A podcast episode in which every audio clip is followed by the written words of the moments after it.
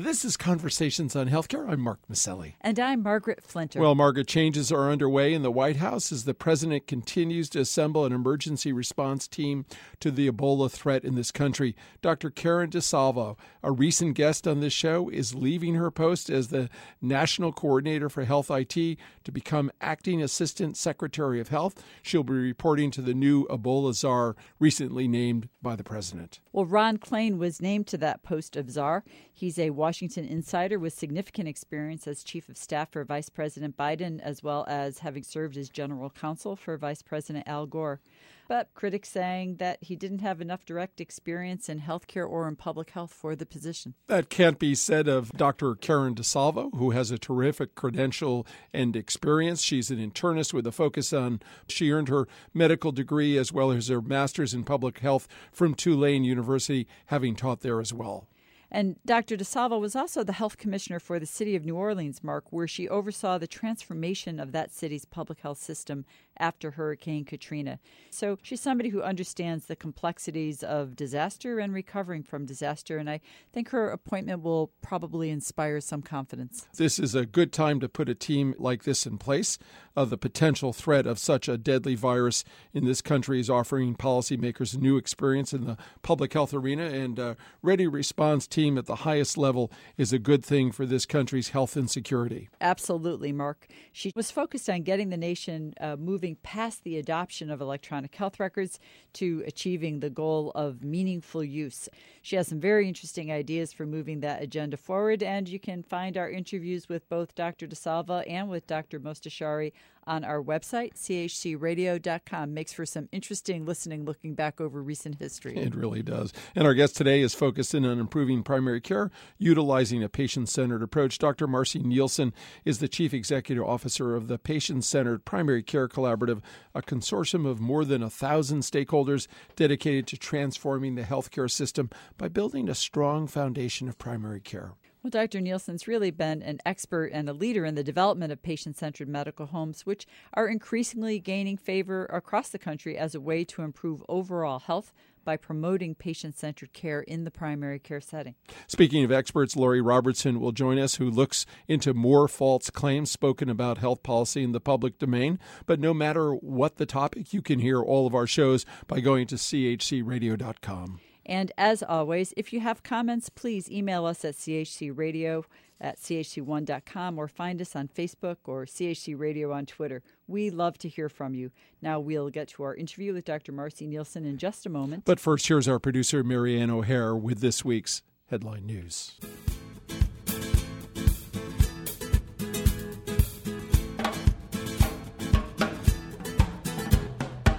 I'm Marianne O'Hare with these healthcare headlines. The GOP takeover of both houses of Congress bodes ominous for some aspects of the health care law. Senator Mitch McConnell, the heir apparent to the majority leader post, is already offering prescriptions for repeal of Obamacare, which is likely to dominate the Senate agenda when they return to Washington. And Medicaid expansion looks unlikely in states like Florida, Wisconsin, or Kansas, where contested GOP governors won re election. Governors Rick Scott of Florida, Brownback of Kansas, and Walker of Wisconsin vowing continued opposition to the expansion of Medicaid coverage in Florida alone, some 850,000 residents would gain coverage under such expansion, which is covered entirely by the federal government over the first three years of the program. Meanwhile, there were other healthcare related issues on ballots around the country. Two measures extending personhood to unborn fetuses failed in Colorado and North Dakota. In Arizona, voters, as expected, supported a right to try ballot measure that would allow but not require drug makers to provide not yet approved drugs to people with terminal illness. Colorado became the first state with a right to try law earlier this year. Meanwhile, in California, Proposition 45 went down in defeat. It would have imposed the same public notice and transparency requirements for health insurance premium rates as voters approved for auto and homeowner insurance in 1988. It would also have given the state's insurance commissioner the right to reject rate hikes deemed excessive. The proposal was fiercely opposed by the health insurance industry, which raised $50 million to fight it. But Proposition 46 would also have made California the first state to require random drug and alcohol testing for physicians. That part of the proposal prompted many editorial boards to turn against it. Berkeley, California has become the first municipality to pass a tax on soda and sugary drinks. Consumption of the high fructose corn syrup laden beverages linked directly to increased obesity and diabetes. When Brittany Maynard went public with her plan to end her life with dignity rather than succumb to the final ravages of aggressive brain cancer, it sparked a long overdue national debate. The California woman who moved to Oregon, where death with dignity laws allow physicians to prescribe life ending medications for the terminally ill. Her passing has left a vibrant dialogue in its wake. The Death with Dignity National Center in Oregon and Compassion and Choices organizations seeing a huge influx of interest for information on the topic. Currently, only a handful of states allow the practice. I'm Marianne O'Hare with these healthcare headlines.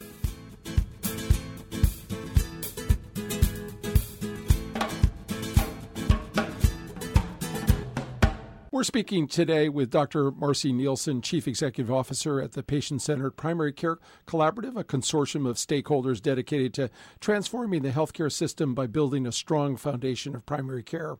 Prior to that, Dr. Nielsen served as Vice Chancellor for Public Affairs at the University of Kansas School of Medicine, Department of Health Policy and Management. She serves on numerous boards, including the American Board of Family Medicine, and was a committee member of the IOM's Healthy People 2020 initiative. She earned her master's in public health at George Washington University and her PhD in health policy from Johns Hopkins School of Public Health. Dr. Nielsen, welcome to Conversations on Healthcare. Thank you so much for having me. Yeah. You know, your collaboration is a consortium of over a thousand members. It's a really big tent that you have hospitals, provider groups, consumer groups, labor unions, policy organizations, all dedicated to the notion that patient centered medical home is the cornerstone of a successful health industry transformation. And you've said that the patient centered medical home is not a place, but rather it's a kind of care. And uh, bolstering primary care is a, a, way to managing population health and reverse the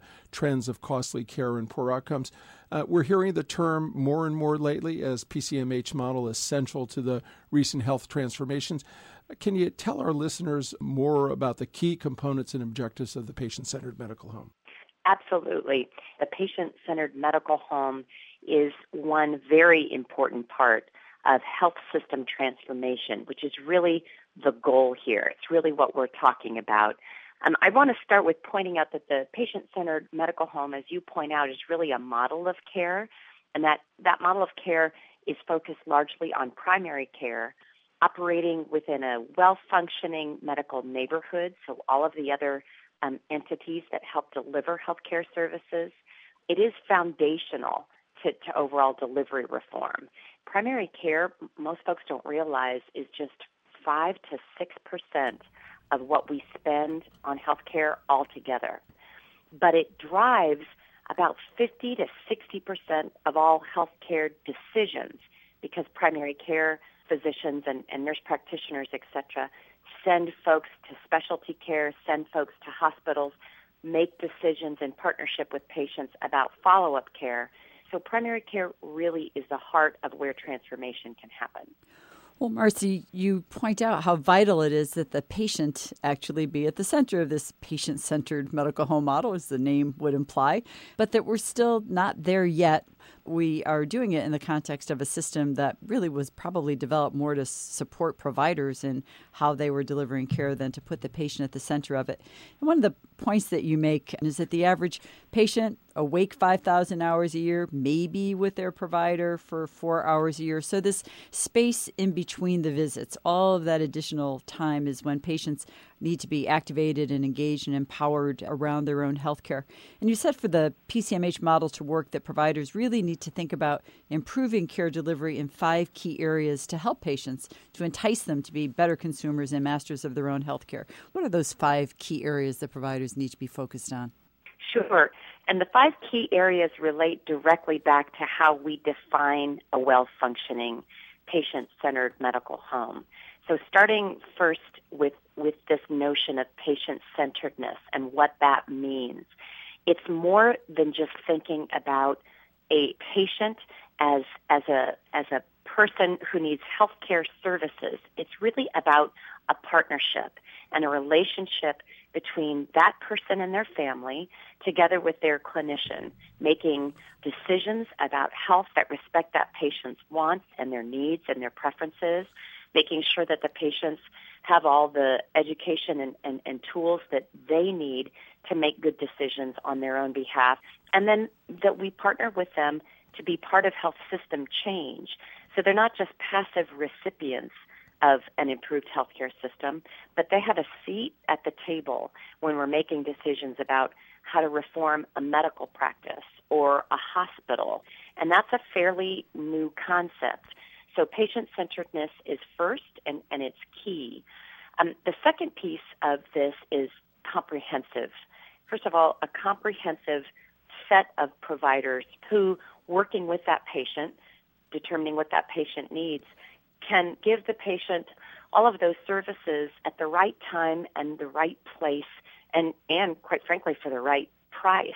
Sometimes we don't need the physician to spend an hour with the patient talking about diabetes education, but maybe it would be better to have a health educator. So comprehensiveness is, is a comprehensive team of, of folks um, that, that are focused on the comprehensive needs of the patient. And what I mean by that is we so often think of individuals as, um, as disease states or diagnoses when we are healthcare providers. It's how we've been trained to think about about healthcare.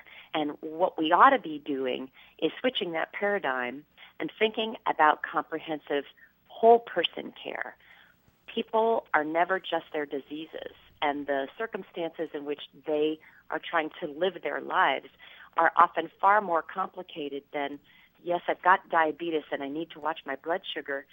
That diabetes is actually also impacting my happiness, so I'm depressed maybe my diabetes is impacting my ability to work well. So comprehensiveness is second.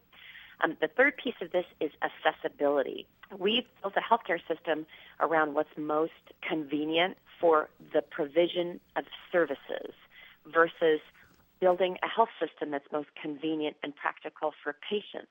It includes things like 24 7 access we know that lots of patients prefer to do things online, whether that's scheduling, whether that's um, following up with a lab test, whether that is communicating with their providers in an email format. And there are technologies that allow primary care practices to do this well. Two final things then is care coordination. We know when patients are well and healthy, convenience is really important.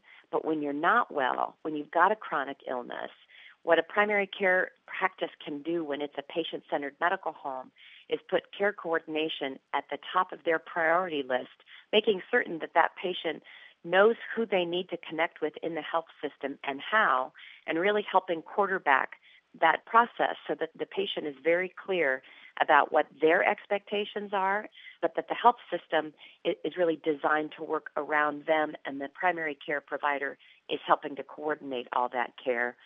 And then finally, we have long had a healthcare system that's committed to quality and safety, but in many ways there are significant gaps.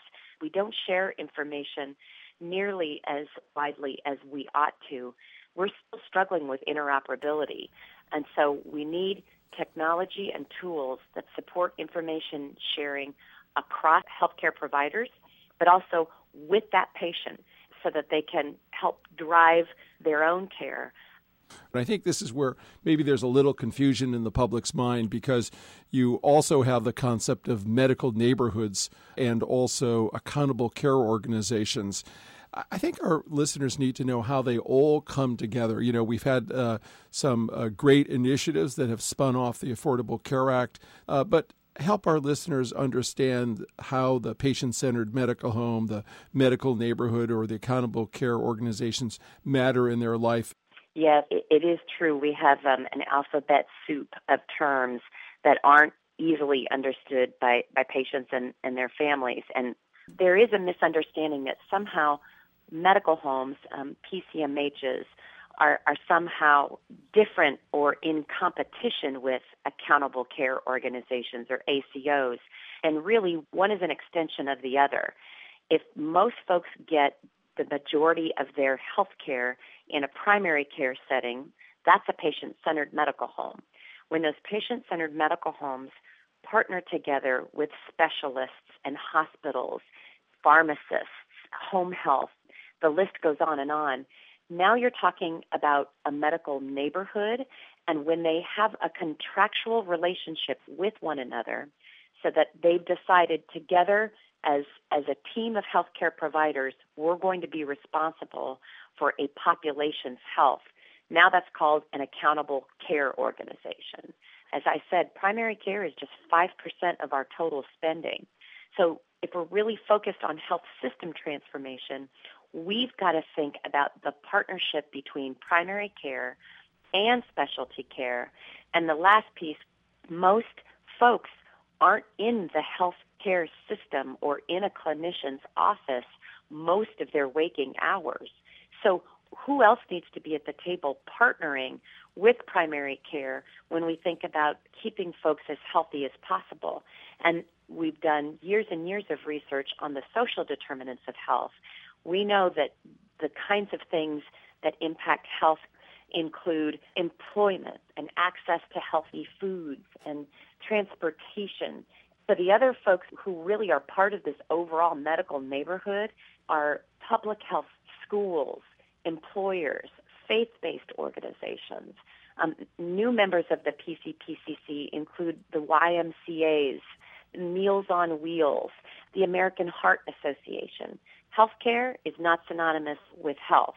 We got to be focused on our overall health. Well, Marci, I'm so glad to hear you make that emphasis. But I am going to dive back within the patient centered medical home. We're certainly seeing increasing awareness among policymakers. I think this is kind of getting back on the agenda in Washington as well.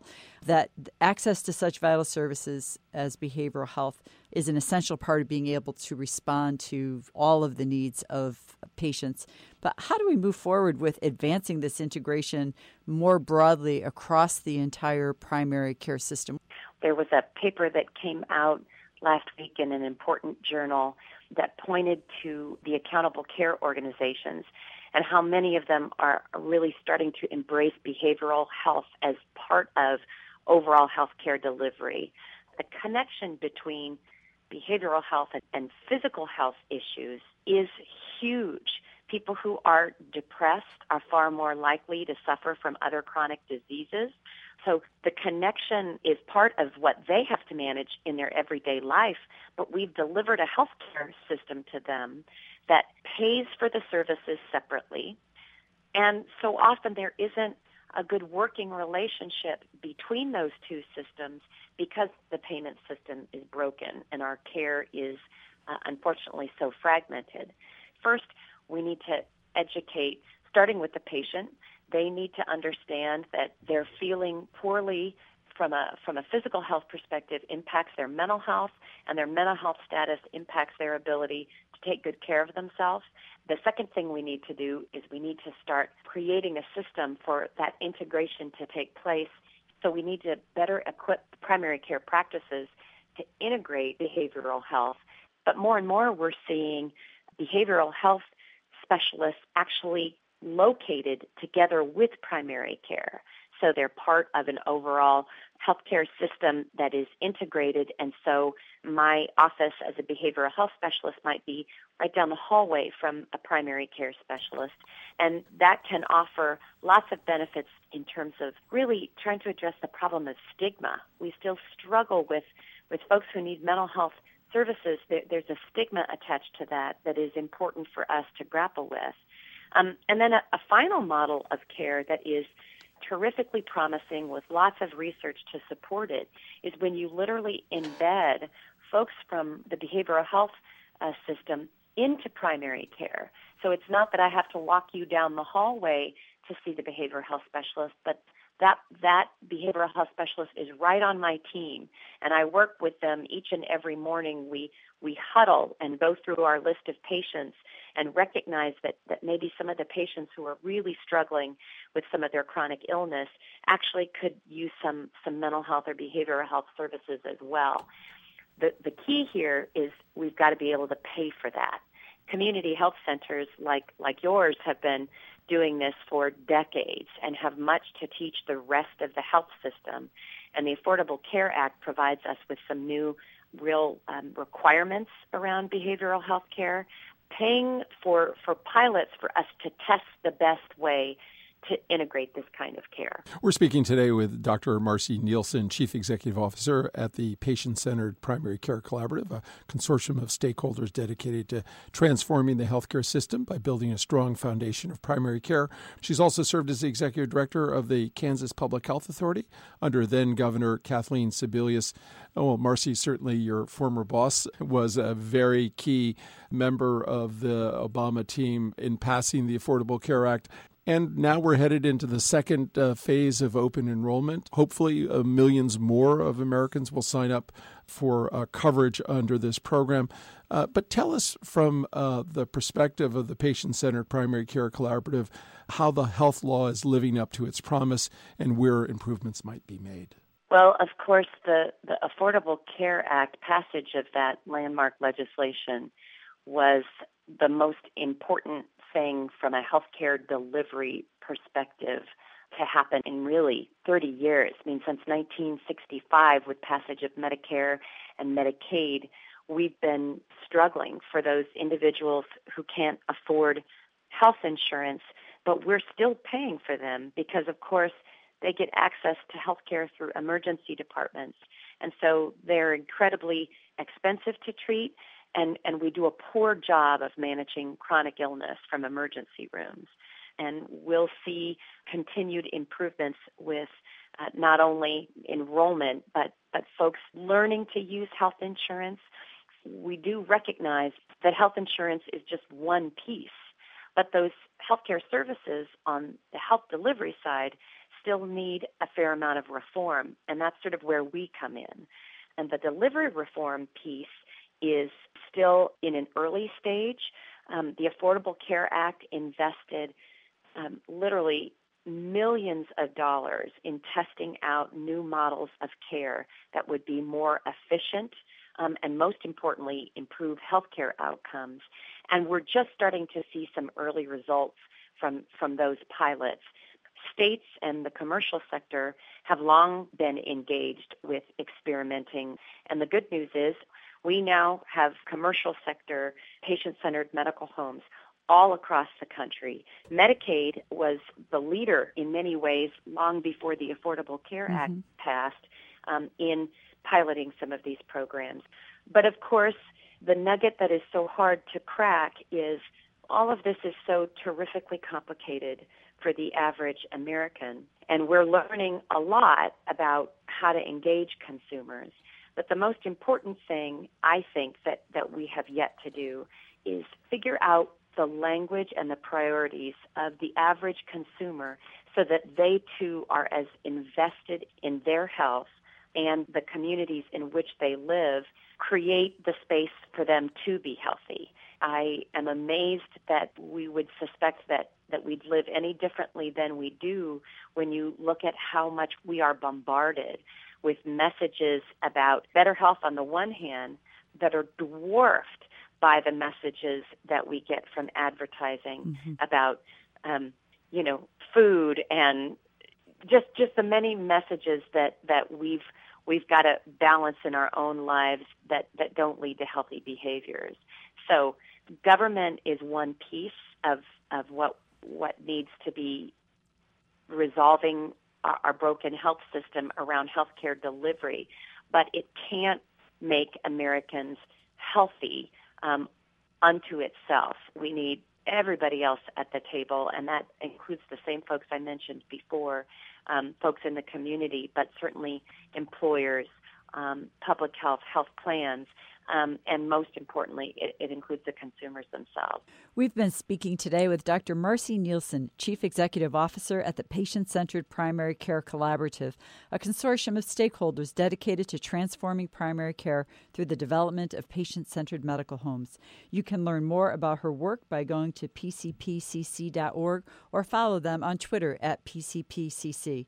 Marci, thank you so much for joining us on Conversations on Healthcare today. Thank you for having me. We appreciate it.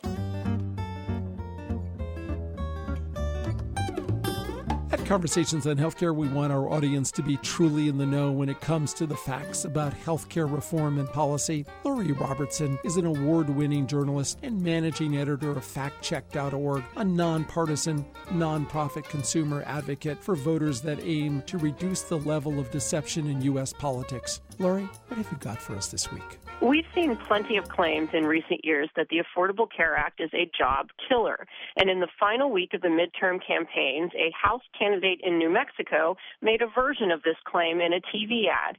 The ad from Republican Mike Frese showed a video of his opponent, Representative Michelle Lujan Grisham, saying that the ACA is a job creator. As she speaks, viewers see the words, between April and October, New Mexico lost more than 20,000 jobs implying that the Affordable Care Act was to blame. It wasn't. The figures are for April through October 2013, not this year, and the losses were not as large as initially reported once they were finalized. Plus, there is evidence that the ACA is creating jobs in New Mexico. The ad cites a news report from December 2013 that cited the initial job loss numbers. The article quoted an expert from the Bureau of Business and Economic Research at the University of New Mexico who said the government sequestration and uncertainty about the federal government were the reasons for the job decline. New Mexico is particularly vulnerable to federal budget cuts. That same expert told us that the large job loss, 20,000, was later revised by the Bureau of Labor Statistics. It actually was less than 3,000. Perhaps more important, she told us that the ACA this year was adding some jobs in the state's insurance and healthcare sectors. From January to September, New Mexico saw an increase of 1,500 finance jobs, which would include insurance, and an increase of 3,700 jobs in the education and healthcare sector. Experts have long projected that the ACA may cause a small loss of low wage jobs, but a rise in jobs in the healthcare and insurance industries. That's my fact check for this week. I'm Lori Robertson, managing editor of factcheck.org. Factcheck.org is committed to factual accuracy from the country's major political players and is a project of the Annenberg Public Policy Center at the University of Pennsylvania. If you have a fact that you'd like checked, email us at chcradio.com We'll have factcheck.org's Lori Robertson check it out for you here on Conversations on Healthcare. Each week, Conversations highlights a bright idea about how to make wellness a part of our communities and everyday lives. It's no secret that baby boomers are aging in large numbers, and that means that those suffering from age related dementia are on the rise as well. Four million Americans live with Alzheimer's disease, and we know that number will double by 2025. Daniel Cohen has devised a tool that is improving the experience for these patients whose quality of life declines along with the loss of brain function. He wondered what will happen if you provide iPods for patients in nursing homes that are loaded with their own personal playlist of the songs they loved when they were younger. In his first pilot program called Music and Memory, patients in a nursing home were given the iPods with their own personalized song list, and the results instantly noticeable. Patients went from being non communicative and disengaged to being animated and engaged. Patients like Henry, featured in this documentary on the program called Alive Inside. Do you like music? Yeah, I'm crazy about music. You play beautiful music, beautiful sound. What was your favorite music when you were young? I guess uh, Cab Calloway was my number one band guy I liked. What was your favorite Cab Calloway song? Oh, I'll be home there for Christmas. You can count plan. Cohen explains one of the theories as to why this program works so well. The reality is because our memories of music are co-located in the brain with our autobiographical memories. When you play a song that's familiar, you're kicking off memories that you had. The results from the music and memory program were so impressive that Cohen's personalized iPod program is now being used in 50 nursing homes throughout North America, and many more are lining up. We've done some research, and the feedback from the front line, from the nursing homes, and from the staff is that their ability to provide care is facilitated. And so that allows them to get their job done, to pay attention to all the residents as much as possible. Uh, that's been a big win as well. A simple, personalized application for a readily available piece of technology that could dramatically impact the quality of dementia patients' lives. Oh, that's a bright idea. This is Conversations on Healthcare. I'm Margaret Flinter. And I'm Mark Maselli. Peace and health. Conversations on Healthcare broadcast from the campus of WESU at Wesleyan University, streaming live at WESUFM.org and brought to you by the Community Health Center.